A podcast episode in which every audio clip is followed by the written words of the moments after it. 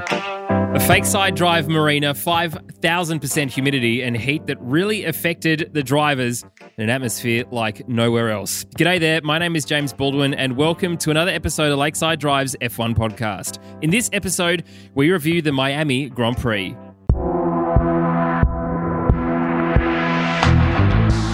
And I'm joined by my friends and yours. It's in person, Freya. G'day, mate doing very well, and not in person, sadly, but the light of my life, Tommy T. G'day, mate.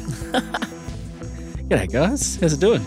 Doing very well. Uh, thank you for being here. Um, mo- mo- most recently, Tommy T voted the number one person in Lakeside Drive by a number of people, um, in person conversations, as well as, uh, I mean, as well as a poll. Probably your mum putting that in, but uh, nice place. We haven't heard Yep. from you for a while, TT.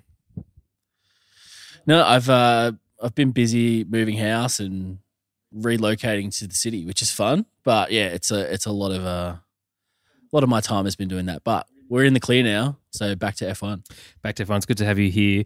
And Freya, of course, uh, we were in Miami together. We uh, didn't go to the track. There was no way on hell that I was uh, going to spend that much money on a day pass. Tommy T, I think.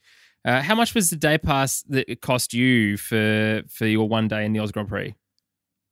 I think I got a grandstand over the backside on the Lakeside Drive, and it was like eighty nine dollars for a Mm, day. mm. Eighty-nine dollars is the cost of one beer, I think, um, and Australian. uh, the the cost Yeah. is absolutely ridiculous in terms of pricing. It was five hundred US for a GA admission ticket just for Sunday. Absolutely ridiculous. But needless to say, lots of people the, went. the new F one. Needless, no, yeah. No, lots of people spent the money. Anyway, the the vibe though around the city can confirm, Freya, which is where I was going, was absolutely phenomenal, wasn't it?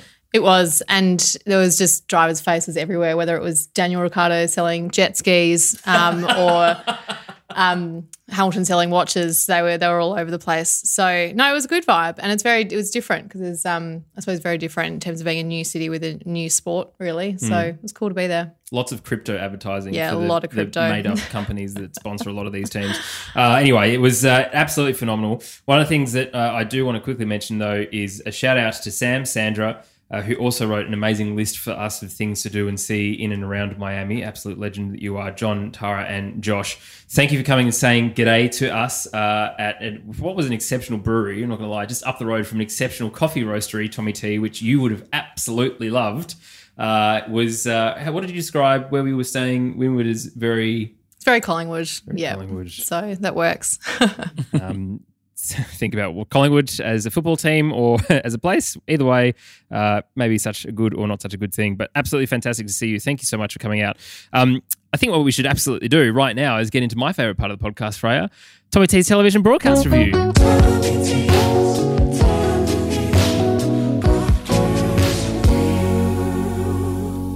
Well, we can kind of uh, do a little bit of what I saw, and then you can kind of confirm or deny if it was actually like that on the ground because we know Miami is fake. All of it is plastic, all of it is a facade, and you walk behind it, and it's just like propped up with a bit of timber and it's just sticky taped together. That is Miami. They do it really well. Uh, the glitz and glam is a veneer, it, it- there's nothing beneath it. Um, but I, I suppose that's kind of really what it all was, wasn't it? The, I felt like the whole broadcast was just about we're in South Beach, but we're actually not in South Beach. We're kind of 40 minutes away in Miami Gardens, which is actually a swamp Yes. and disgusting. like, I listen to a, a radio show that is based in Miami and they just talk about it all the time. It's like, there's this little South Beach area, which is really, really nice. And then you move away from it and it is just not what you think. Um, so it was very interesting to see how it was broadcast. I, I really liked the the choice of how they styled the track, the the really light blue where they painted all those sections. Obviously, the fake marina, which was outstanding. I think it actually ended up being a net positive. What do you guys reckon? It was it was talked about a lot. It wasn't as bad as it, we kind of thought it would be. It kind of did its job. It felt like a a boat show, maybe, kind of how it was set out. I think it's gold just because of the amount of content that it's produced. Like people building fake Yeah. marinas in their basements and bathing their children, kind of pretending that that was also the marina. So I think it, like you said, net positive because it's just produced content, absolute magic. Yep, fake side drive, absolutely not my call. Someone amazing in Discord. Yeah. uh, well, not someone. You know exactly who you That's are, but you need to go to Discord to find out. One of the moderators, an absolute legend of a Canadian. Um, the uh, I think he's a Secret Service detail for the Canadian Prime Minister. Who, of course, is Nick Latifi. Um, He's not anymore because you've just freaking put him on blast. Good one. the not so Secret Service detail. I didn't give it a name away. you have to go to Discord to find that out for yourself. Um, but TT, Yeah.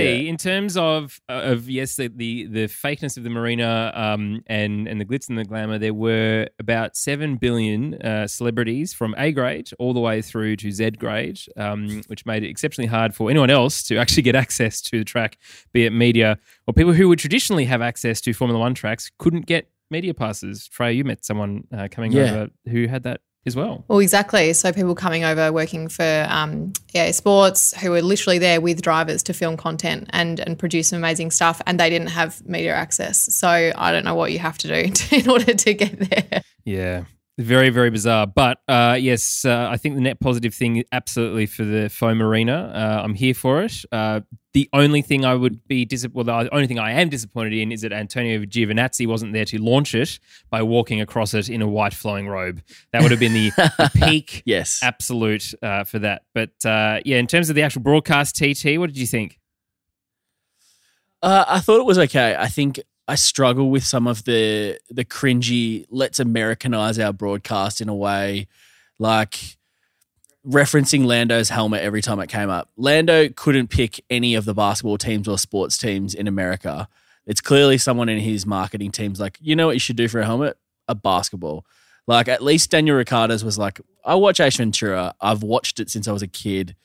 It's something that's important to me let's do a helmet like that. Lando's was just someone who was smart in a marketing room going, you know what's really good? Basketball. We should do that in Miami. Because he had no idea what was going on. It was just kind of, I don't know. But then for for the broadcaster reference it, go, oh, he should take off his helmet and bounce it while he's on his long walk back to the thing. And just these cringy kind of like, mm. let's Americanize things. It's just, just be Sky, just be UK, do what you do. You don't have to kind of placate the American audience yes, they're stupid, but they're not that stupid.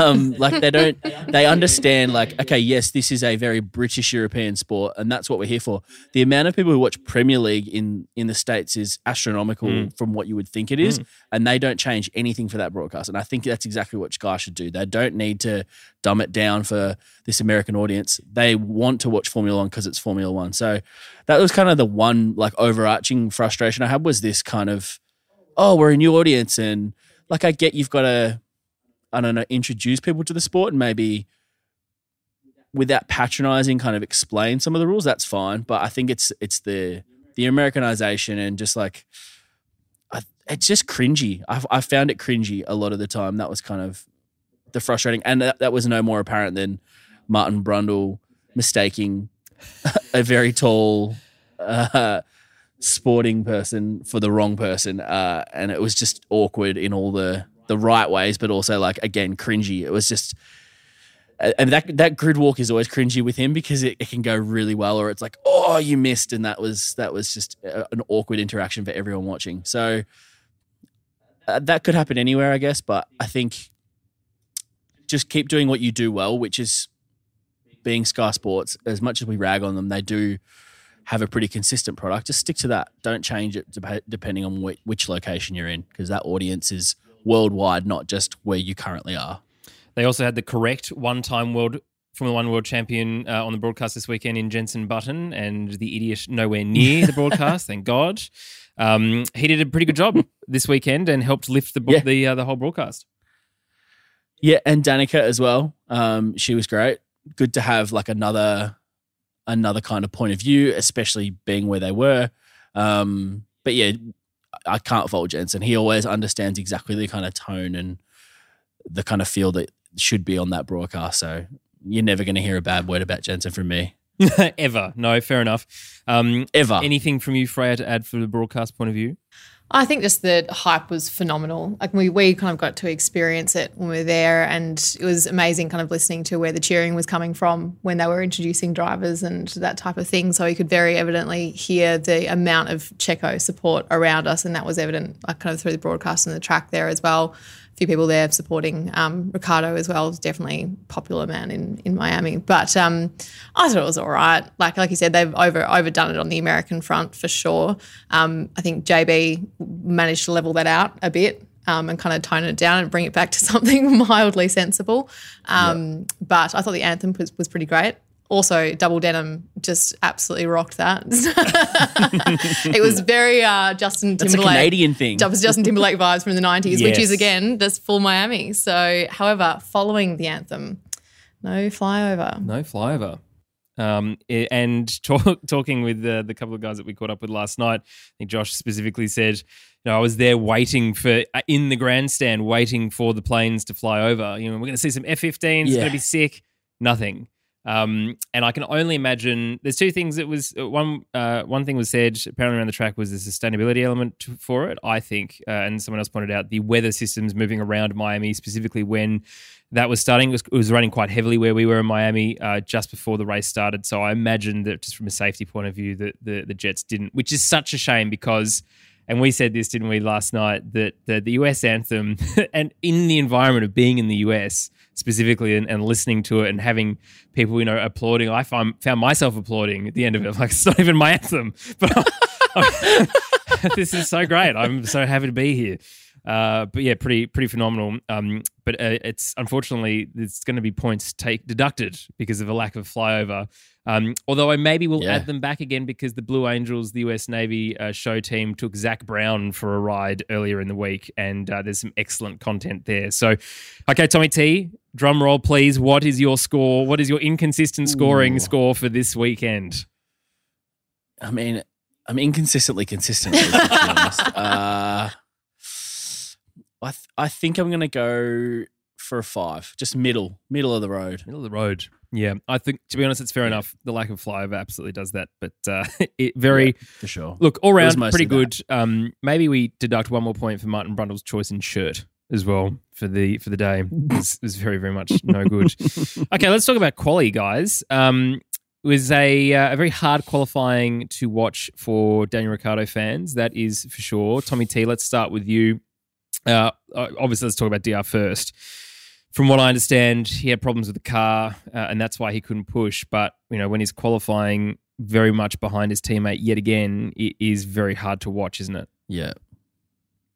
Well, he had a couple of good laps, but then it just reminded me of the Renault days when he would miss out on that final run when they just didn't plan properly. He wasn't in the right location at the right time to put in that final lap. And this is exactly what happened. He missed out and he, he couldn't put in that the last lap because it looked like he might have been closer to Lando than we kind of ended up seeing. Uh, and Lando put it into what the Eighth. top five, I think, at the time, and then he got yes, beaten yes, yes, further indeed, down. yeah.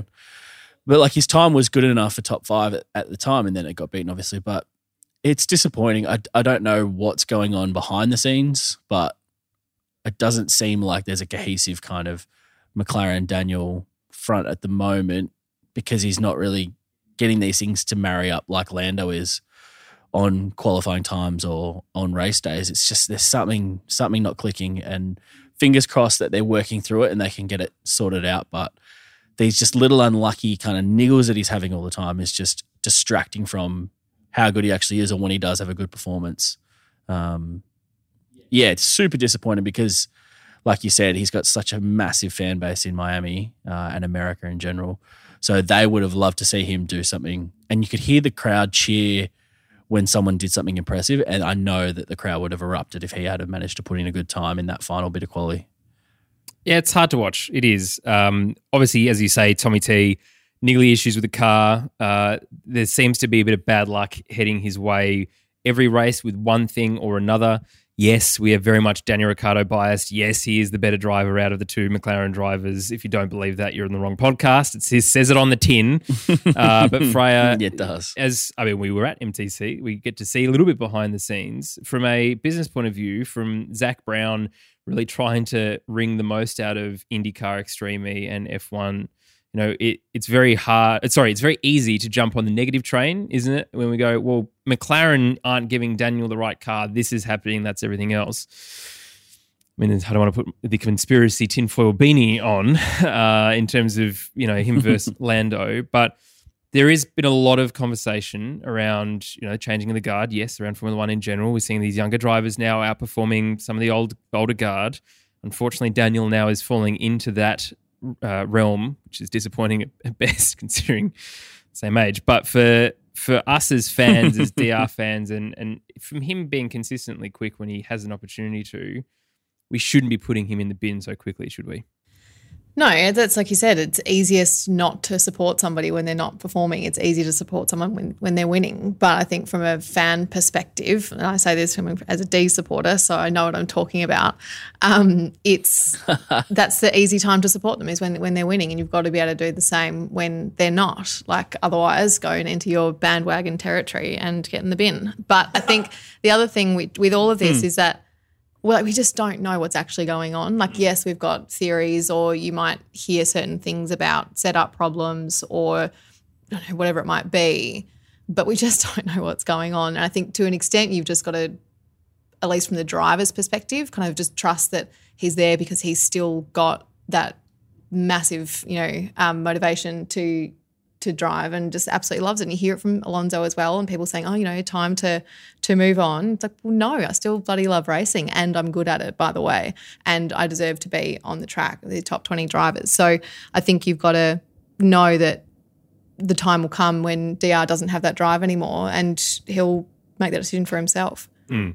Yeah, it seemed that there was an issue with the car which meant he had to push a lot harder in his warm up lap to get to the line in time to cross it, which meant he didn't have full battery uh, to, to go across the lap, and the tyres weren't uh, in the premium window. So, again, lots of niggly things. It's very unfortunate for him. Um, of course, we still love him. Everyone listening to this podcast love him too. Um, and if you don't, well, here's the door. Uh, Charles, though, wasn't very happy with his qualifying lap, um, which is interesting because he got pole and he he said after qualifying, you know, I've got to be happy with it. But he, if Max Verstappen hadn't made that mistake, we may have seen a bit of a grand slam from Max this weekend. Certainly, Tommy T, the Red Bull did look faster. The problem was through practice as well. Uh, Red Bull just didn't have that long running that a lot of these other teams did, and Max was sort of learning yeah. as he was going along. Yeah, and I think that's like one of the big things to take away from these first couple of races is the reliability that Red Bull are struggling with. They have a very fast car when it can finish a race or when it can get to qualifying or through a practice, but they've got a lot of problems that they're dealing with, and it feels like they're throwing some band aids week to week. And I wonder if when we get to the more European part of the season, that they'll be able to bring some more reliable, I don't know, setups and parts and being closer continentally to home base rather than being literally on the other side of the world for most of the start of this season has been probably tough for that kind of stuff. So, um, yeah, for, for Charles not to be happy, I guess that's because he probably figured Max would have a better lap coming as well. But Max didn't even end up finishing that lap. I think he kind of aborted it uh, most of the way around anyway.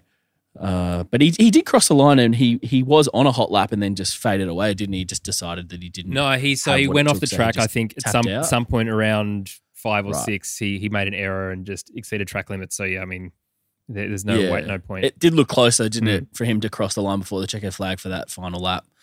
But I mean, Max knew that he had that in there, so that's probably the main thing. Uh, and and obviously Charles then knew that Max was going to be the quickest that weekend. So that's probably why he was frustrated with himself as well that he didn't actually nail that lap.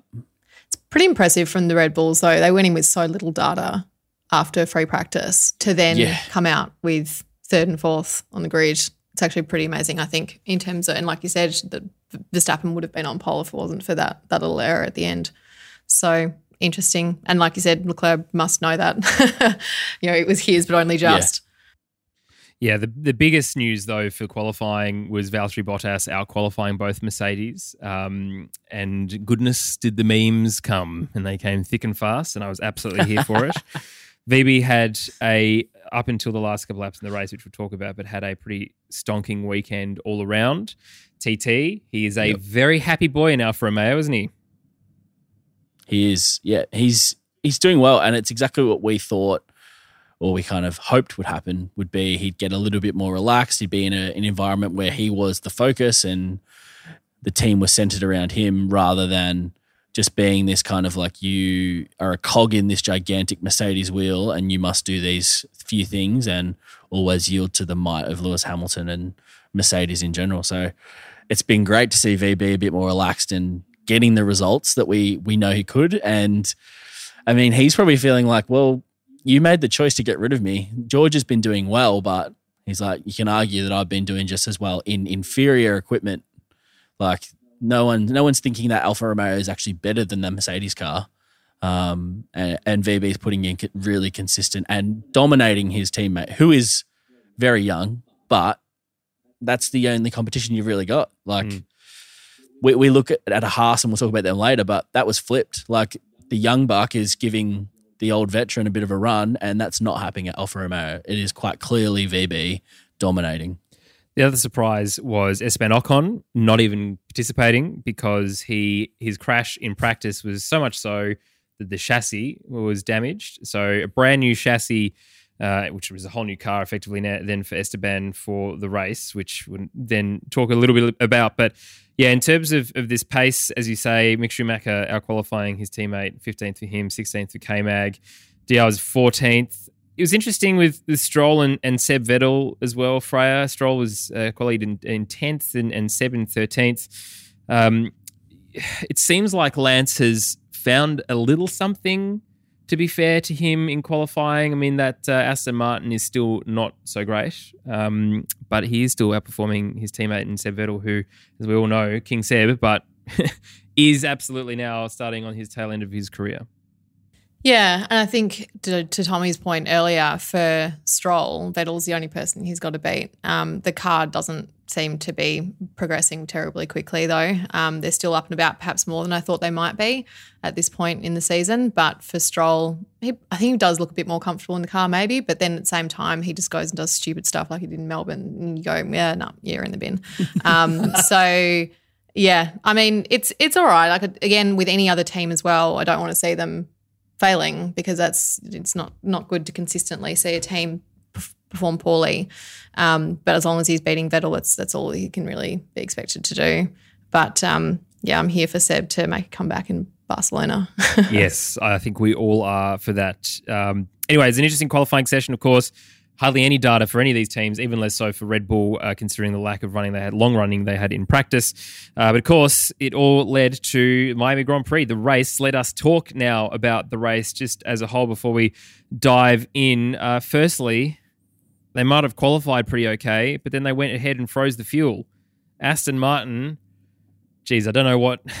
I mean, I'm not a mechanic, I'm not an engineer, but if everyone else has got it correct, someone else has not got it correct in that garage, and that is amateur hour rookie season all across. You know, they were could have absolutely been fighting for points, although yeah, Stroll ended up with one, but for both Seb as well. That was pretty disappointing to see, Tommy T, wasn't it? It's just one of these things that shouldn't be an issue, but this is why we consider F1 a team sport, I guess. The drivers can do everything they want, but they've got to have a good team to do these little things and that's such a big mistake to have to start from the pit lane. It's very frustrating, I'm sure, for the guys who've qualified and the team, everyone else in the team whose responsibility is not that, who's done such a hard, hard job, like getting to that point to just have some frozen fuel be such a such a penalty. But them's them's the rules, uh, and that's how F1 is. It's very, it's very much like that, isn't it? Like to the letter of the law. So, yeah, disappointing, but it's you just got to laugh at these things. That's that's you what do. we yeah we enjoy about F1 as well. Like it's just this stupidity of some of these things, or like I remember back to the Mercedes when you could play that like Benny Hill music of them running in and out of the garage dressed up in old costumes and stuff like that's the funny stuff that we remember like yep. these little stupid moments like that why is that even a thing mm. that you froze the fuel it's just F1. Yes, a throwback to them not being able to start the car for Nico Hulkenberg when he replaced Sergio Perez in Silverstone as Hulkenback 1.0 and uh, didn't even get out, yep. which was uh, which is very sad to see. Um, the other interesting couple of bits and pieces, we almost had some Canadian on Canadian crime again. Tommy T. Um, there was I uh, look, and I didn't say this at the beginning.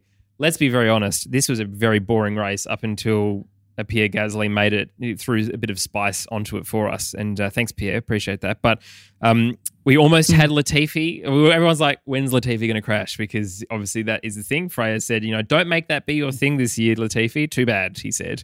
Um, doing it And anyway. she's ruined it. But uh, when uh, we had Lance Stroll and Nick Latifi sort of fighting wheel to wheel, we were like, here we go.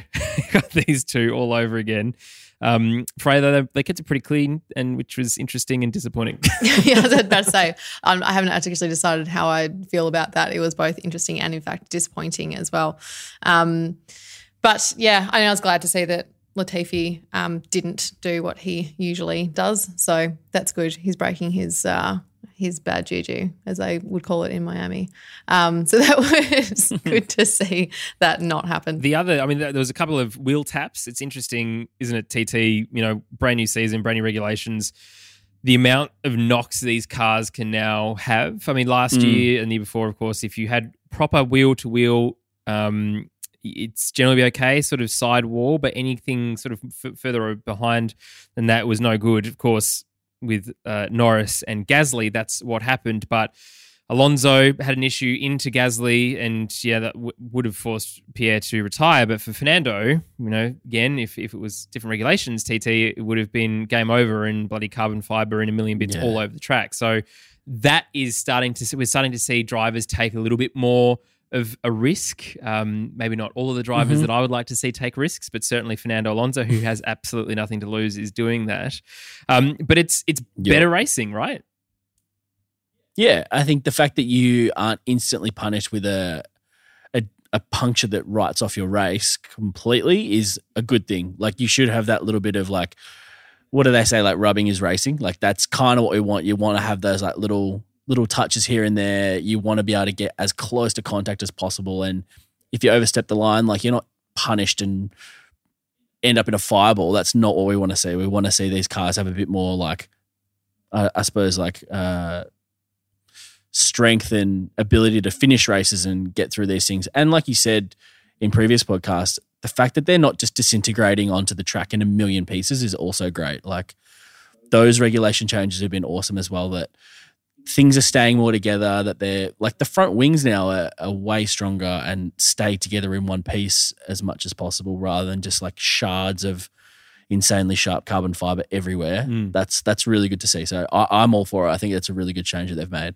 And I think, I mean, it's, and we'll talk about Valtteri a little bit later, but the, the contact with the wall that he made, which allowed Lewis and George to get past, traditionally, or previously, carbon fiber everywhere. But, you know, a bit of a knock and not a small knock, everything's still fine. And I re- I genuinely love that about the new regulations. I think that is fantastic.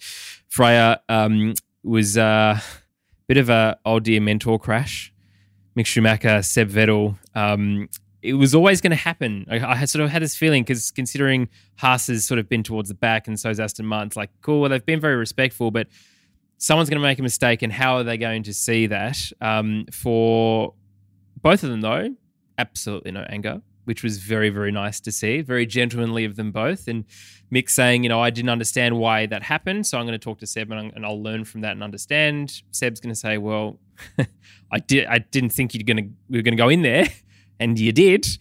Get in there. Don't get in there, Mick. Get out of there. Um, but it was it was interesting to see like how that all sort of unfolded, and and that's uh, it would have been hard for both of them to to contain their anger. I feel. Oh, maybe. Like at the same time, though, you've got two people who are A, professionals, B, you know, just mature people who know how to handle racing incidents like that. You know, it's it would probably have been a different response if it was a different driver and Vettel or a different driver and Schumacher even, although he just seems to be pretty even tempered. But yeah, I think it probably is actually easier for them to do that in comparison to others because, especially from Mick's perspective, he can just see it for what it is and how am I going to learn from it, make sure it doesn't happen again. Um, and and who better to do it than the person who I crashed into to teach me how not to do that again. Yeah. Um, but I like I don't think it would necessarily have been difficult to yeah contain the anger as much as you would have seen perhaps with others um, because they're they're mature professionals and we'll just learn from it and move on. The the interesting thing for me in this race, and I mentioned it earlier, but it's the Gasly Norris incident. Tommy T. Um, Norris thought it was a bit of a silly thing. You could call it a racing incident, uh, and if you if you go back and listen to post race and the issues that were going on, Gasly blames Alonso for this crash because of Alonso's contact with Gasly a couple of corners before. Um, by all accounts, Gasly was on the radio to say that he was going to retire from the race. So it seems like a very unfortunate incident. I'm confused as to why Pierre didn't just completely stay to the very side of the track. But it just, it, unlike the uh, Canadian on Canadian crime TT that we saw in Australia, where there was just a stupid maneuver by one person, it, it just feels like the lines just kind of slightly crossed. And unlike most of the wheel to wheel racing that we've seen, that there's been some contact with the, the center of the wheels. As I mentioned, it caught was just slightly ahead of, of Norris's wheel. It caught his wheel, and which spun it right off, you know, the complete rim of it, the tire itself and sent it hurtling down the road. But how do you see that? Because it's not really one person's fault more than the other, is it? I th- I think you probably have to give like the lion's share to Gasly in that because it is on him if he is going to remove himself from the track and is going well below 50% of like the delta speed there it's kind of on him to get out of people's way because Lando is coming around a corner Lando did have more room Mm. but he's also probably thinking well you're off when I can see you as I'm coming around that corner and all of a sudden you're back in the middle or moving towards the middle like why are you doing that um I think Gasly just didn't see that there was another car coming through the two that he let through. I think that's what it was. And he was just like, yep, I'm going to continue poodling around back to the pits and just retire the car. I think it's just a, an honest misunderstanding. I don't think there's anything malicious or anything going on there. I think it was just literally didn't see the car and was like, oh, damn it. Like, Mm. it- is, I'm glad that there was, f- for how big of an impact, there was no other impact into a wall. I think Lando was so close to having his car shoot into a concrete barrier, and it was lucky that it didn't. So relieved that that didn't happen, and his his car was somewhat okay, other than that tire getting rocketed down down the rest of the track. But yeah, I think it's just an honest mistake, and you just got to check your mirrors, mate. I think he was on the radio at the time. There, there was a bit of conjecture that maybe he was talking as well and distracted in that respect. So that's probably another thing to do is just if you are going to retire the car, just focus on maybe getting it home and then talk to. yeah. yeah, and you see that in the replay of that that that just before it happened.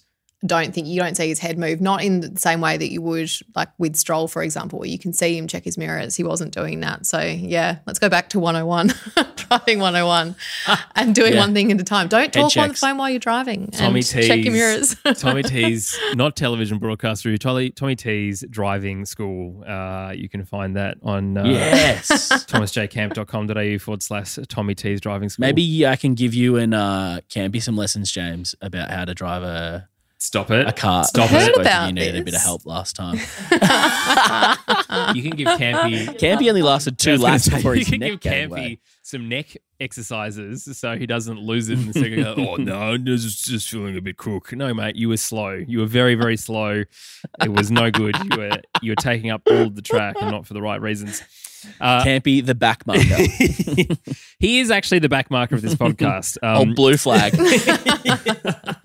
pretty, We're going to get him blue beanie to go with it. Oh yes, yes, that uh, that's very good. Um, interestingly, so Uh, it was it's one of those things we we saw Freya uh, and TT. I'm sure you saw this too. Race finishes, uh, drivers take helmets off, and they look sick. They look ill, oh, like heat stroke or something similar. You know, dehydrated.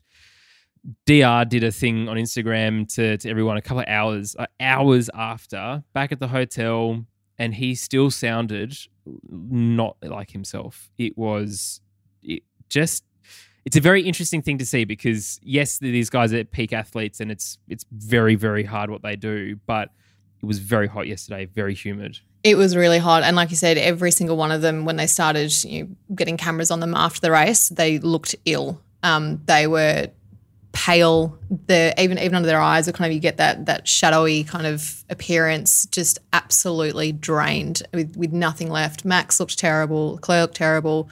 Carlos just took all his clothes off in the, in the media room afterwards. and then you could hear it in their voices as well. DR did not sound like himself at all, extremely breathy. Um, and yeah, it was really, really hot. And we were talking about, you know, when you start seeing that in a driver after a race, at what point do you start talking about driver safety um, and where you're racing, when, and that type of thing in terms of just what you're putting their bodies through? And I understand, you know, it's also it's a sport. This is the absolute peak of their sport. Fine, but also you know we have options. There's so many races. I think there's way too many races. Um, but you have different tracks different times of the year you can be racing. And is it absolutely necessary to be racing now in miami? Mm. it's bloody hot. The only difficulty if they want to keep the miami race which i think is a 10 year contract is that it's very hard to find both gaps in the sporting calendar in Miami because you've got everything else that goes on around Hard Rock. But then also you've got yep. a large portion of the year which is ruled out from hurricane season. So it's going to be difficult to find an alternative time. But for the race itself, yeah, they all looked absolutely ruined. Yeah, and you can never pick the weather. Like, obviously, get that, but it was hot all week. Uh, the the ruinedness of these drivers, all of them, and we could only see three, effectively three, because that was you know the cool down room. But you know, with Max entering on whatever that situation was with the Harley Davidson Highway Patrol, which looked great, but I was very confused how the dri- Ferrari drivers were both there already, um, and he went the long way around. But they didn't say anything for ages. Like Max stood there yeah. after arriving, the two Ferrari boys sitting down already, and they just stood there. And then finally, Max went up to you know give Charles a high five, and and not because he was half-assed because he was pissed that he lost. He just looked like he had absolutely no energy left. You could see it with the champagne. Anyway, it's just very interesting to me because I think it's you know racing for racing's sake. I know Stefano Domenicali wants you know as many new races as possible, and some of those ideas are great. Replacing some of those rubbish tracks is a good thing, but the key word there is replacing, not not adding. We don't need 25, 26 races yeah. uh, to, for a Formula One calendar for the main reason that as fans of the sport, no matter where you are in the world, uh, it's not a good time to watch all the time. Uh, yes, okay, Europe, UK, mm-hmm. generally pretty good. Uh, Australia always rubbish, except for the Australian Grand Prix, but even then, um, New Zealand pretty bad, and the US can be pretty bad. So it, it's an interesting conversation, I think, for for the future. Yes, for the next ten years, like I think Miami will get better. They've got more data now to maybe change parts of the track uh, if that needs to be done with the DRS zone, and like they should have done already with Jeddah, but you know that, and even then they moved the Saudi Arabian Grand Prix from the end of this, this season to the very beginning of the season for this year. So hopefully they have a yep. look to do that because you'd hate for someone to have an, an, an, issue because it wouldn't take much. You know, if a if a drink system stopped working in a car, like if Kimi did not have the drink in that race, yeah. he wouldn't oh. have got out of the car. That's dangerous. Yeah. Um, so I think it's it's yeah. interesting to see, but it was it was hard to celebrate, I imagine, for them. Uh, all right, let's go through our team by team analysis as we always do. We'll start at the very back, um, which is Haas this time. Very uh, unfortunately, Mick Schumacher fifteenth, uh, and K Mag didn't end up finishing. Um, and I didn't see this, uh, but the classification is is a DNF um, for for whatever reason. But uh, it was, as you said, Tommy T earlier the young buck mm. getting up over the veteran. Very great terminology, by the way. I, I like it a lot. Um, and welcome. it's kind of the Mick Schumacher yeah. that people should have been expecting to see. You know, right from the beginning. Yes, mm. Kane Mazepin is his teammate, um, and and he absolutely wiped the floor with him. But Mick did some great moves on people, including unfortunately Daniel yeah. Ricciardo. Yep. I wonder if it was because no one has driven this track before. It's brand new, and I wonder if the younger drivers are more adapt to sim work and putting in the practice than some of the older drivers because this is just how they've had to learn and come up. So much of their racing career as juniors would have been sims and all those kind of things, and they've just grown up with it like technology that we've grown up that our parents didn't have. I think that's a little bit of what is happening with this younger generation. He, he was outstanding. His qualifying was really good. Uh, really unfortunate because he was on for points potentially um, which would be his first ever points, I'm pretty sure. Uh, but really good showing. And it wasn't just like he he had an, an anomaly that made him beat his teammate in qualifying. It was like out and out pace. He was he was on it and he was competitive with everyone else. So really good to see. And you hope the Haas team can continue developing that car. And I mean, they're going to be in America a lot more. We've got three races next year. We've got another race later this year and a Canadian race.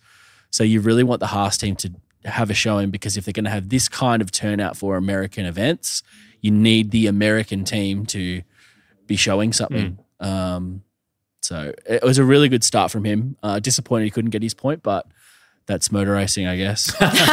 Thanks, Michael.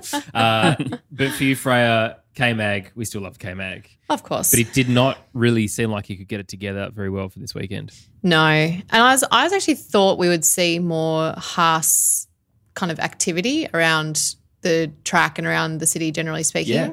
And it just wasn't really there. No. It was everything was Red Bull and McLaren, really, and obviously Lewis's face is just everywhere because it already is. But um, it was very much a, a Red Bull weekend, um, and then there's a lot of papaya as well around. So I thought we'd see more Haas activity, but it just yeah, kind of a bit of a nothing weekend for them really, and diff- really disappointing for for K Mag as well.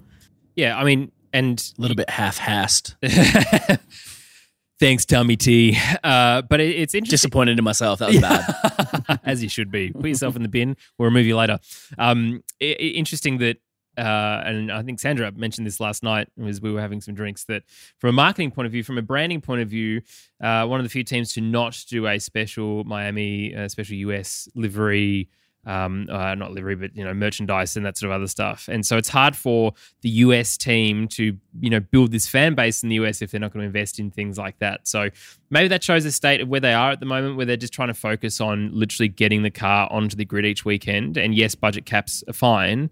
Um, and we of course know what happened at the beginning of the year with with the previous sponsor and the previous driver. So there's potentially still some issues around that too. But it's it's interesting for me, as you say, that Red Bull absolutely fan focused. Always have been, always will be. Red Bull activations, free stuff. You know, there was a, a replica of Max's car in Wynwood. There was a whole bunch of other stuff. You know, the skydiving team, the helicopters, the the display planes. It was everywhere, but almost disappointing and a wasted opportunity for the American team to not do a more American things in America. Who would have thought? Uh, next is McLaren, which is disappointing again because so far down. Uh, and the reason it's so far down is because DR got handed a five second penalty after crossing the line. So the stewards had decided because on uh, I think the penultimate lap. The lap before that, he left the track and gained an advantage whilst battling with Kevin Magnussen, um, which made his 11th place, 13th, which only meant you know, a pointless weekend for him in many ways, more in all of the ways of that word than just the one, but really hard. And we said it just before. I mean, he was obviously absolutely buggered uh, getting out of the heat, but very hard weekend for McLaren. Interesting now to see the McLaren fans. Uh, a lot of them, and we're talking about, you know, don't get off the DR train he never left. He still hasn't left, but there's a lot of people now putting McLaren as a hole in the bin. Um, the the absolute legends of fans who are staying true to that are staying true, but there's a lot of fair wins fans from Drive to Survive, I feel, and some of the successes that came from last year, but really not a weekend, Freya, that they will want to remember anytime soon. No, not at all. And it's it's honestly it's hard to know what to say. I think with Ricciardo, he didn't seem to. There were moments in qualifying. I thought he had more pace than we were kind of seeing, but just didn't seem to get, get it together. And then just seemed to rapidly go downhill. Um, had an all right start, but then just, yeah, it was just so upsetting to see. Um, and then you kind of go Norris, although the reaction as soon as Norris crashed was excellent. Ricciardo's going to outperform Norris, which is actually what we're all here for. Um, not that we want to see McLaren DNF, but um, yeah, it's another weekend that's just difficult as a supporter. Um, but we'll see what happens in Barcelona. I'm not a huge fan of Barcelona track; it's a bit boring. So I fear that it's going to kind of be another one of these weekends, unfortunately. But hopefully, they at least get some pace. At least in Barcelona for testing behind closed doors that didn't actually exist, McLaren were the fastest. So there's potentially, I mean, they won't be anymore. But it's interesting, TT, uh, and we obviously, didn't have you last week from Imola, but it was just saying that McLaren looked like the third fastest car on the grid or grid on the car. Um, and hopefully we would see that continue through different things. Was it track specific? Was it not? Imola very similar to Australia. Very evidently, then this is Renault 2018, uh, sorry, 2019, 2020 for DR, where he, on some tracks he is absolutely incredibly performing Yeah. well. Um, for others, it, it's absolutely not. And for for Lando, he was probably on for P9, so some good points at least to the team to try and you know get them along, but absolutely not the third fastest car on the grid this weekend. Yeah. Yep. And I think I remember it was it maybe two seasons ago when the Mercedes was useless on tires in hotter temperatures when we went to the desert and things. And I think the McLaren suffers a little bit from that as well. We remember the brake issues; they couldn't quite get those temperatures correct. I think McLaren is going to struggle when the track uh, surface heats up because uh, the tires will just fall off a lot faster than anyone else's, and they can't get them in that optimal window. So I, I wonder if that's a bit more specific than track specific, more temperature specific. Um, and it's kind of been evident so far. So we'll, we'll have to wait and see. And hopefully, uh, we go back to Europe and that's a bit more consistent for them. Uh, but yeah, it's it's pretty frustrating, isn't it? That last week they can have a good showing and look really competitive, like you said. And I, I agree. I think when they're on form, third third best is is definitely on the cards. But they just didn't look like they were. I don't know, even in the mid pack this mm. week they were they were right back down and they looked like they were just clawing for anything they could get and they were they were that plucky team looking opportunistic rather than competitive like they should be. Yeah, and when you're getting overtaken by both Haas cars um, in DR, it's it's very very difficult and struggling to get past the AlphaTauri of Yuki Tsunoda, who didn't also have that good a weekend um, with Gasly bailing out, regardless of the crash or not. After Alonso's contact, Gasly was DNFing. Um, but yeah, Yuki finishing in 12th. This is, uh, it's hard to not. It's hard to not have Pierre in the bin slightly for this, for, for the reasons that you said earlier, the lion's share that potentially with him. Um, for John, absolutely, he's not in the bin. as much as Campy would love to put him there, but for AlphaTauri as a whole, the weekend, you know, they they were absolutely even in the merchandise store that we saw the second team, absolutely not the sister team, where the hats were a good 25 US dollars cheaper than the Red Bull hats, even being sold at the same stand. Tell me that's not the same team or at the same level without telling me. Uh, but yeah, there was kind of a bit yeah. of a nothing again. You know, we saw a little bit of Tsunoda only because DR and Lando had some interaction with him, and then of course Lando and and uh, having the interaction with Pierre. But it's funny, isn't it, Freya, that AlphaTauri seemed to have dropped off more significantly than we were expecting, considering the inverted commas sister team in Red Bull is so much further ahead in the field.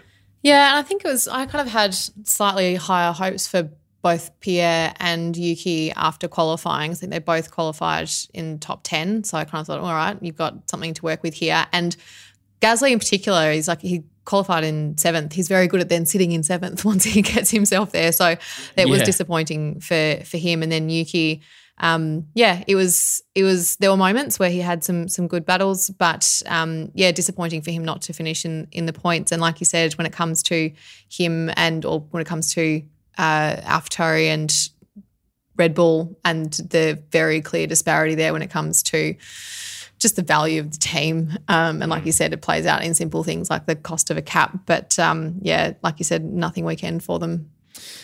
Williams, though, tell you what, that was a something weekend for them. Um, Albon, ninth.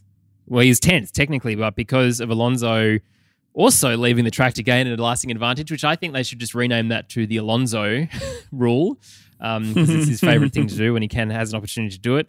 At the penultimate lap, Alonso did that, um, and uh, he, as such, he got five second penalty to go with his five second penalty with a contact with Gasly, which demoted him from ninth to 11th, promoting Alex Albon up into ninth. Uh, and it's great points to the team. Jost Capito will be very, very happy, Tommy T, with that. Uh, Latifi, unfortunately, doing nothing in 14th, but Albon clearly the leading driver in that team.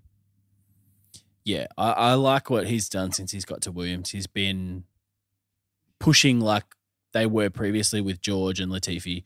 He's been that kind of like, we're opportunistic. We're going to take every advantage we can and we're going to maximize points potential. It doesn't matter. He's like, if we're not making points, who cares? The, the, the points for 11th to 20th is nothing. So we might as well go all eggs in that basket of getting a point or two points. Um, so I, I really like that style from Williams. It's, it's much more exciting to watch when you've got teams doing alternate strategies rather than just playing it safe. So, and Albon's capitalized twice now, I think, with points, which is great. Um, and hopefully the car comes along and then that can be a bit more competitive and they can, I don't know, turn that into something. But they're definitely not the the worst team anymore. I, I wouldn't think. I think they're they're consistent and they're always pushing right on the fringe of points, which is a massive upgrade from being the back marker and cruising around at the very back and just being blue flagged from like the third lap, which is just ridiculous. So very exciting. And yeah, Jost will be happy because he is a very competitive person. And I feel like the way that he's running that team is we're racing ourselves and we're racing to get points. We're not trying to win the championships because that's an irrational goal. But he's like, what we are trying to do is set these goals for ourselves, which is score points in every single race we can. Um, and Albon's doing a great job for that.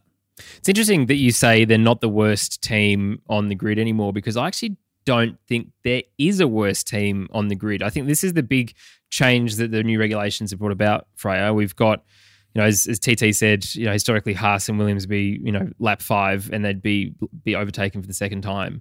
Um, but now it's it's not the case. Aston Martin were really struggling in the beginning of the year, but now they've sort of come back. Williams kind of were as well. McLaren has, str- has struggled. Basically, anyone with a Mercedes power unit has struggled.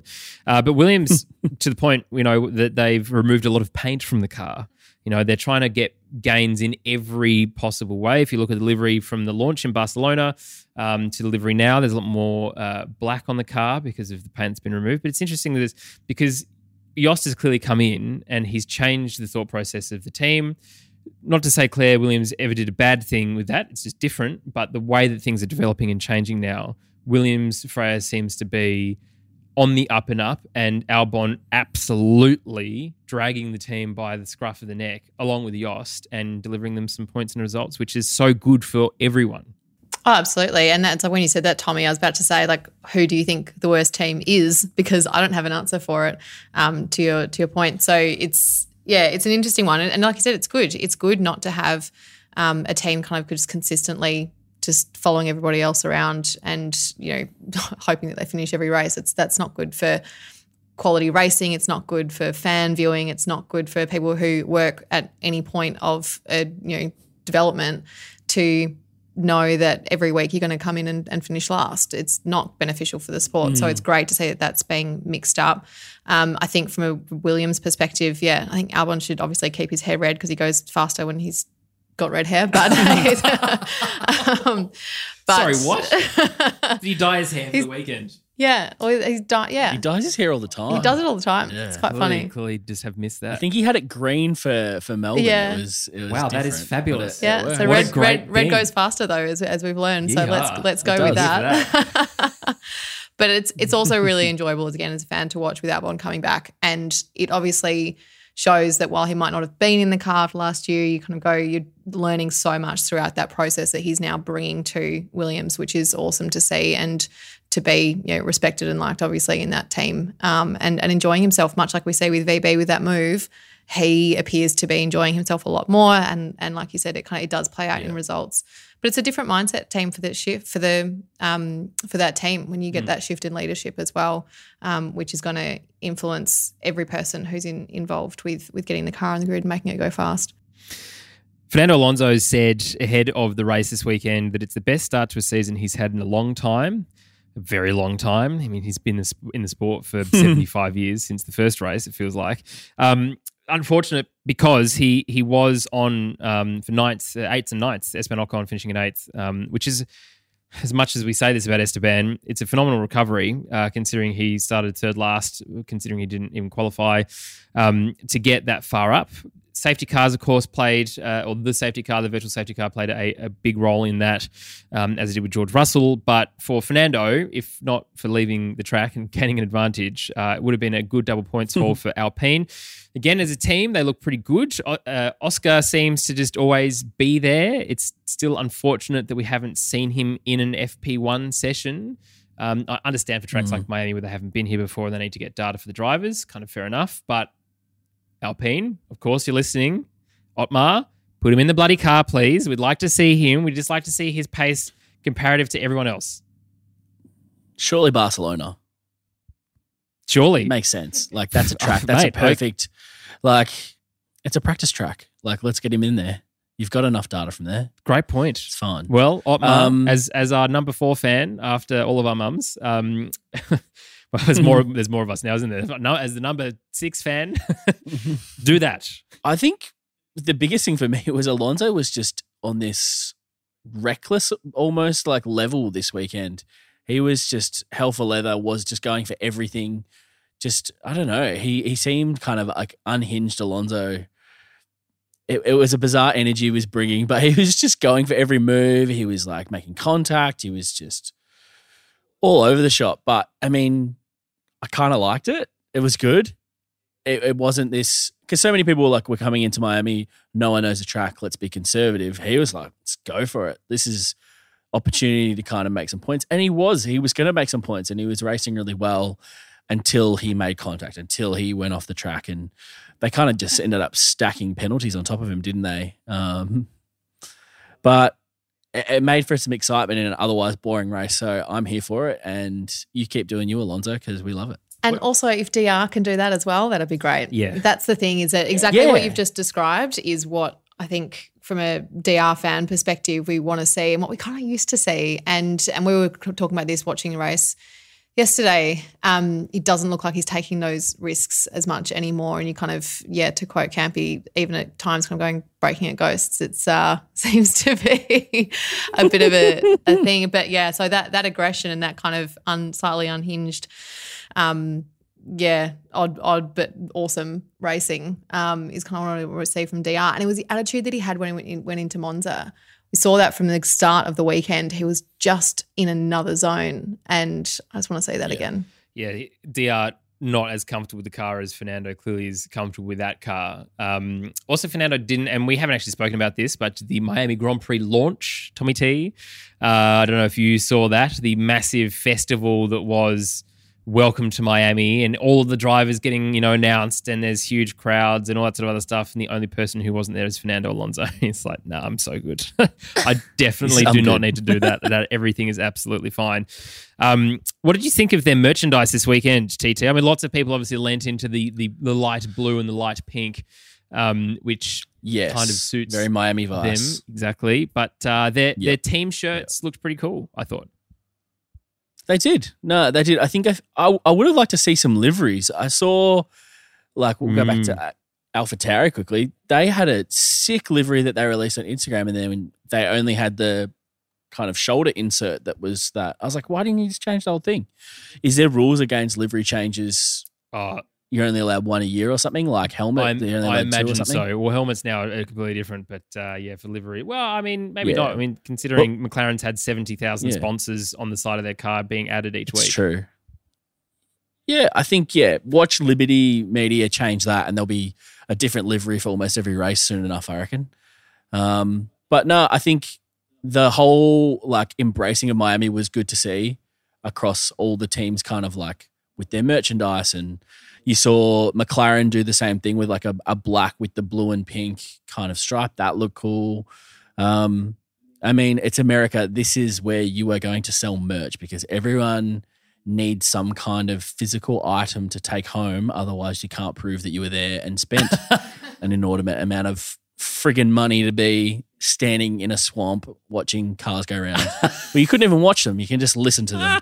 But that's just America. The capitalism works, hey? Oh, I love that. I love that so much. It's this. Uh, it's it's very funny. Um, let's keep going. Let's talk about Aston Martin.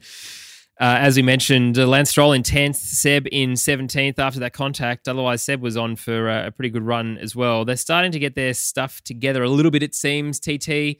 Um, which is, as Freya said before, you don't want teams just flailing around at the back. Uh, they are sharing with other Mercedes power unit teams the worst car of the weekend, let's say, instead of just the worst car on the grid, full stop. Um, but yeah, an interesting time. It, it's still interesting to me to see the massive vibe shift in Aston Martin um, because of Lawrence Stroll and, and the way that that, that is. Um, but for, for you, for, for Lance, I mean, he, he did technically finish outside of the points and he was only promoted because of Alonso, but he, he, he did have a fairly decent showing this weekend. Mm. I wonder if he would have been a bit better if it wasn't in Miami. I think if I had to pick one of the 20 drivers who got Miami the most, it would probably be Stroll. um, I think he might have been a little bit distracted uh, with the off the track kind of things. It seems like uh, a bit of his flavor. Uh, and I think he might have done better in a, a different location, maybe. But yeah, like he ended up with a point, but like you said, it was kind of gifted to him at the end. He hasn't really impressed me. Yes, he he had a decent qualifying, but I, am still yet to see a reason that he's I don't know, got anything for the next like the future of that team because he's just so vanilla as a person. He's so boring, and as a driver, he's uh, what's worse than vanilla? What's more boring than vanilla? He's like. I don't know. Like, it, it, I just don't get anything from him. Like, at least like Latifi, you can see some moments like that's exciting. When Stroll happens, you're kind of shocked. You're like, oh, you actually did a move. It's it's not it's not expected. It's kind of like, oh, you actually woke up and decided to be a racing driver today. That's interesting. like, sorry, continue being a playboy and do whatever you want to do, other than be a racing driver. Uh, I don't know. It's he doesn't seem like he's that interested in the actual racing and the the craft of being a racing driver as much as he is of being a playboy personality, living on a yacht, jet setting, and yeah, this is oh, I can put it in my LinkedIn that I'm an F1 driver. Like it's a nice little thing. And it's it's true though, and I think when you talk about the future of the team, it's an interesting point because you look at other drivers like Alonso, Vettel, and Hamilton. Um, they're all there guiding that next generation of racers through. They're learning from them. They're bringing a lot to the team when it comes to leadership, all of that stuff. And you go, all right, if you're still racing in a couple of years, are you really going to be that person to bring new drivers along with you, help a team to develop and to, you know, help a team to to grow and learn from what's going on? I just I haven't seen anything to this point that suggests that he would be that type of future leader, I suppose, when it comes to the sport. That is such a great point. Such a great point. Uh, Mm. and to unfortunately Yeah. quote Campy again, goodness me. If Stroll Senior was serious about Aston Martin as a Formula One team, he would have booted his son earlier, uh, ages ago. Um, you know, the fact that the only reason Lawrence got involved with Formula One, and he said it, is to get Lance seats. You know, with Williams initially, and then Racing Point, and now Aston Martin still shows that he's not interested in this in this team really becoming a decent enough team. Yes, the employment of Sebastian Vettel is a good thing. Is it a great thing? Not really, because we as much as we love Seb, he is not that kind of person that's going to deliver amazing results each weekend. Yes, he's going to help with maybe team culture if a team culture was allowed to exist, all those sorts of other things. And I just feel like that it, it is just a trap of a team there. Um, I don't think we're in, ever in a, in a state anymore about looking at teams falling over or you know like uh, an arrows or whatever else that in, in historically Minardi for example Mm. or whatever but no, I think it's it's pretty safe now. it is pretty safe now and then, look there is a decent amount of money a- and, from a road car sense you know I think Lawrence has done a fantastic job in, in terms of helps of sorry in terms of turning that around but there is passion involved in Formula 1 and as much as you can wheel out a teleprompter it's not the same thing to to give a heartfelt address. Anyway, I'm sick of talking about them. Let's talk about Alfa Romeo, who were much, much, much, much better.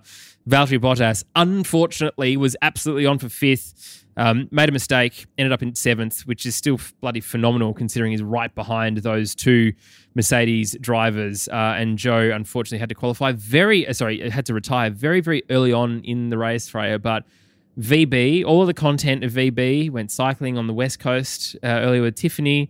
Um, there's some great content of them all putting their push bikes into an aeroplane and trying to make that work and crawling over luggage and everything. Anyway, very, very funny. But uh, one thing I will say is um, his old mate, Paul, uh, Ripke, I think is how you pronounce his last name, who used to do a lot of the AMG Mercedes um, social media stuff and, and do a lot of photography is back in VB's life at least for this week, and so all of his content was like next level. Um, do yourself a favor if you haven't looked at VB's social media for the past week, go back and look at it. Very, very good. But for Valtteri, consistently outperforming this car. Yeah, 100%. Like you said, his content this week has been amazing. Um, it's we've said this before, but it's just so evident how much happier he is, and I think it does play out on track. Whereby he, when you have a driver who has a sense of feeling valued, who is respected in the team, um, and that that plays out when it comes to the the quality of his racing. And he's outperforming the car, he's outperforming his teammate, which is to be expected, but still he is. Um, and oh gosh, I thought he was on for fifth just watching, and then they had that mistake, but. We were talking about earlier with the just how robust the car is was good to see that that didn't actually see him to drop more places than that or result in a much bigger incident. Um, it was a good test of some of those developments. So, yeah, would have loved to see him finish a couple of points higher up, which is where he deserved to be and should be. But VB out qualifying, um, yeah, both the the Mercedes is just an epic result for Miami. What do you think, Tommy T? VB, Yeah. absolutely outstanding. I, I mean, like best qualifying that Alfa's had, I think, in a long time. Uh, and I'm I'm so afraid if he could have beat both those Mercedes as well as out qualify both of them, that would have just been one of the biggest like fu moments, um, which we know he loves. To, to whom it may concern, kind of moments. Um, we love that guy. He's a great personality, and it's been nice to see that kind of even more since he's left Mercedes. I think the Mercedes uh, socials team do actually do a great job, but I think it's it's been even better to see him kind of grow as well, and we get to see a little bit more of his personality with Tiffany and his other side businesses and things that he's interested in because he, he seems like a very interesting guy and he's probably one of the people that I'd like to just based on what you kind of see on their personas online he seems like an actual guy you'd want to hang out with and have a beer with and chat with or And gin. yeah talk about coffee Just he's got a gin like is is this is this my soulmate He's just F1 is going finish you. Yeah. yeah You could you could tell him about how good you are at go karting too, and he'd probably believe you. Yeah. I mean, we we yet to see Freya and Manus in a in a go kart. We might have to have a Alexa drive rematch. That is a that is actually a great idea. Um, watch out for content in the future for that. Um, if only we weren't in the Cayman Islands. Uh, let's keep going. Mercedes. Uh, Russell in fifth and Hamilton in sixth, uh, a lot further up than they thought they would be. Uh, Russell had a shocking qualifying session, um, but he was giving giving it to Lewis, wasn't he, in the last couple of laps there? TT um, getting right up behind him and going around the outside, going around the inside, trying maneuvers. There is no love lost there on the track, but it does seem afterwards, at least, maybe not so much. Maybe Lewis isn't so happy, but he's still respecting that you know he's getting points to the team and everything else. yeah. It, it's an interesting one, isn't it? I think we said it from the start. Russell isn't here to be a good little number two driver. He's here to imprint, and he's got his career to establish. And Lewis has had his chance, and he's had a great career, and he almost can't do anything to tarnish that now. His career is kind of cemented as multiple world time champion, arguably the greatest we've ever seen. So Russell's now like, cool, you've had that. Like you can keep trying to do whatever you want to do with your career, but this is my time. I've wanted this seat for so long, and unfortunately now the team's not where it used to be. But he's he's not mucking around. He's there to capitalize. He's been, I would say, kind of lucky in a lot of these results over Hamilton, who's probably lost out to I think two safety cars, if not more Yep. now, where Russell's gained an advantage, and you can tell that's frustrating Hamilton. But mate, you just need to be a bit more uh, introspective and look at how many times that has helped you over countless other drivers throughout your career when a safety car has benefited you. Um, it is what it is, and it's got nothing to do. It's not the team's fault, and you feel like sometimes over the the radio, Hamilton can be kind of accusing the team of making the wrong decision or something. It's like it's just luck. We don't pick when the safety cars come out, mate. He was just in an opportunity position because he was behind you. He managed to benefit there, so that was what happened. It, it wasn't a selection thing; it just was luck of the draw. Um, it's quite literally and if anything, Hamilton should look at like he was on front in on track anyway. So on merit, he was in front. Unfortunately, that's not how F1 scored. It's based on these other factors that are out of your hands. Yeah, it was quite literally George saying to his engineer, "Let's just wait for a safety car to pit." That was it. It was two laps, and then you know the Gasly thing happened. So he'd come a long way up from uh, his his qualifying position to be up towards that point, and yeah, just he just made the most of it. Which, as you say, is not Hamilton. Not saying that George is necessarily outperforming Lewis. Certainly for qualifying, he didn't. Uh, it is just luck of the draw. It is motor racing, as you would say, Michael. Um, let's let's keep going though, because Ferrari was an interesting one. Um, Freya, we started with Ferrari content of Carlos Sainz hitting his head on the metal fence, trying to do cool a cool jump through the escape hatch uh, from the track side, which is pretty early on. Sounded and looked absolutely woeful, and it just kept getting worse for him from there. I got really worried after that, quite frankly, not only for his health and well-being, whether he had a concussion or not, um, and therefore should be racing, but um, the, again, just the when you have moments like that across the course of a weekend, what kind of mindset does it put you in when you start a race and you're actually lining up? With that said, obviously, one of the reasons that we like him is that he does just get on with the job and, and gets things done and is an amazing racer, which he then produced yesterday. Um, I was so pleased to see him back on a podium. Um, that made me really, really pleased, especially because I was a bit worried about how he might perform after, yeah, a couple of just not great moments over the course of the weekend. So great to see him back on the podium. He had a good scrap TT with uh, Checo. Um, with ended up Checo outbraking himself, and, and which was fine. Um, I was. We wanted Carlos, didn't we, Freya, on the podium? I think we were the only two people in the sports bar who mm. felt that way, and everyone else was absolutely Checo fans, like clapping, like "Please don't hurt me." Uh, but it was it was a good racing, wasn't it, between those two? Um, but you know, comparison to Charles and Max, Max just kind of once he got in front, it was six and a half seconds, and see you later. Yeah, it did look like that. Uh Red Bull was much faster. But so that's full credit to Sainz for being able to defend. And that was a very kind of oh, like very intelligent move that he made to let Checo outbrake himself and run through. Like you could see he wanted to cover off and he's like, this guy's not going to be able to pull up. So he just kind of like let him do that. And he's like, just I'll sail through and regain my position. So just very crafty kind of guy, Carlos. And it, it feels like we've we've said this multiple seasons. I feel like with Carlos, he just he does the right things and he just gets this really poor luck. And this was one of those ones like, can he please just get a result to kind of reward the effort he's been putting in because he just hasn't had those results come this season as they feel like they should based on how quick he is. He's had some frustrating crashes. Feels like almost every week he's had some kind of crash. Um, so yeah, we love Carlos. I think he's one of the better personalities as well in the sport. He's very funny. Like he's just he's he's a character, and we like to see those kind of people do well because you want to see that more. Uh, and it seems like he genuinely does want to be the best driver he can be. He wants to be the best driver at Ferrari, and he just hasn't been able to put it together this season. So things like this will just build his confidence, hopefully, and opportunities will rise when he can beat Leclerc, and that's what we want to see. Yep uh, interesting. Freya asked me the question: If DR is not on the grid, who's your favorite driver? And I think I'd said Carlos as fast as I possibly could, um, because of his dad, yeah. because of how he behaves, because of you know all the everything about him. He just seems like an absolutely great guy, and best hair on the grid. Let's be absolutely oh, clear. He pulled his helmet off, and even though they all looked ill, he still produced an amazing locks afterwards. I was like, how?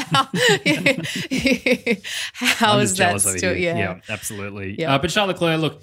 There was a bit of time, Freya, that there was a bit of scrap with Max. Um, but as I said, once Max got in front, uh, and to be fair to Checo Perez, there was a power management issue going on with his car, which is why Carlos is able to sort of defend from him and, and sort of keep in touch. But after the safety car restart, it was very clear. Like Charles could, for maybe one or two laps, stay right behind him, but then it was just sort of being built out further and further and further.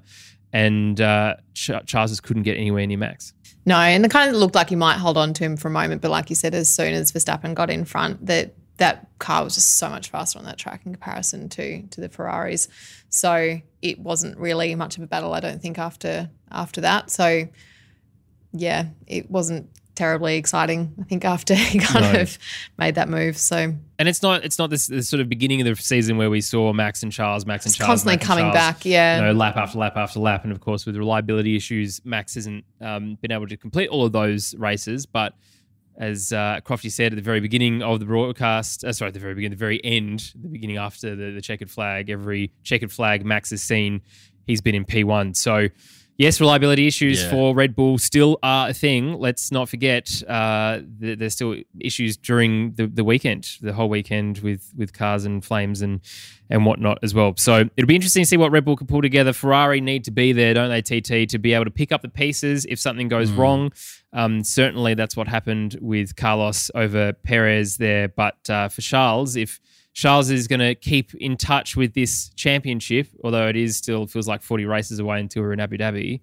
Uh, they need to consi- be consistent. And I've said this that Ferrari seem to be the most consistent team, and Red Bull seem to have the fastest yep. car without the consistency reliability. Mm. Yeah, just wait until Ferrari have a some kind of technical issue that's illegal, and we have to look into that because that's inevitable, whether it's this year or in the next five years. but right now, you're right. Nah, I'm joking, obviously. Um, but you're right. I think if they can just remain consistent and have no DNFs, like that's that's all they really need to do because we've seen Red Bull like write themselves out of the first part of this championship run because they just can't keep a car on the track. That's all Ferrari have to do is just get there, get first, second, third, just keep on the podium, keep racking up the points because those Red Bulls are struggling to make it to the end of the race. So it seems like Red Bull's like getting on top of it, but like Max said in, in his interview, he's like, check out issues. I had issues on Friday. Like we still haven't got this thing sorted.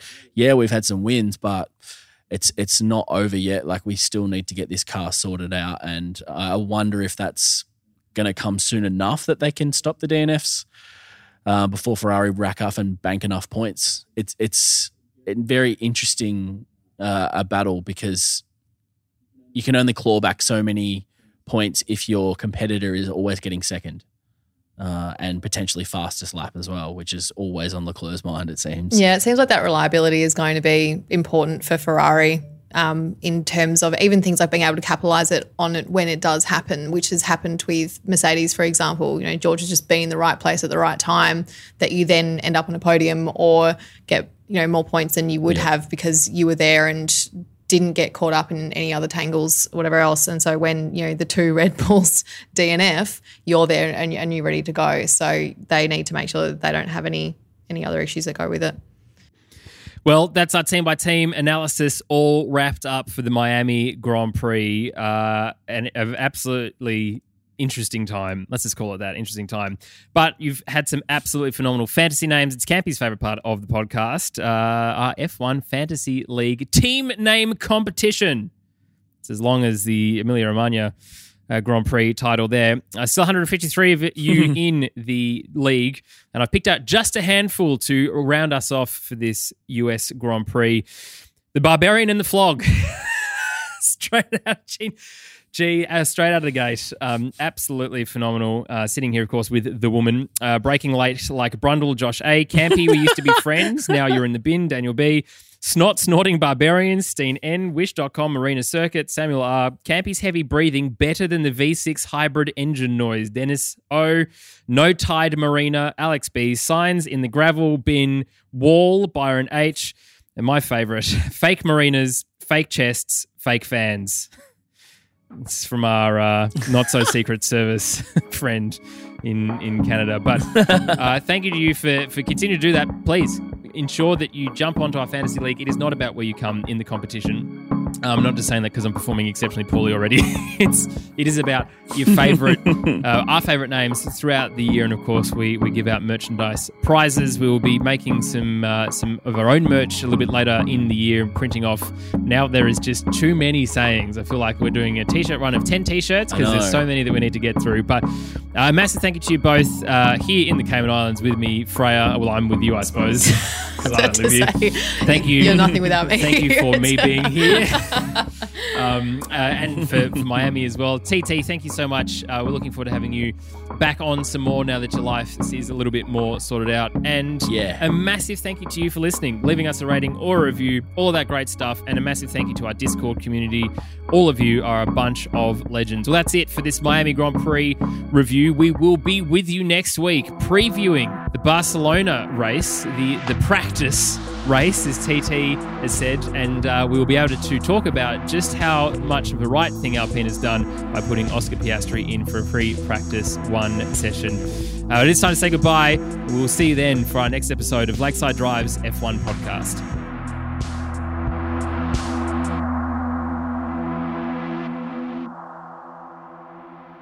All right, here we go.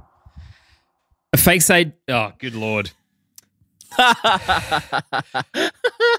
you wrote this. I know.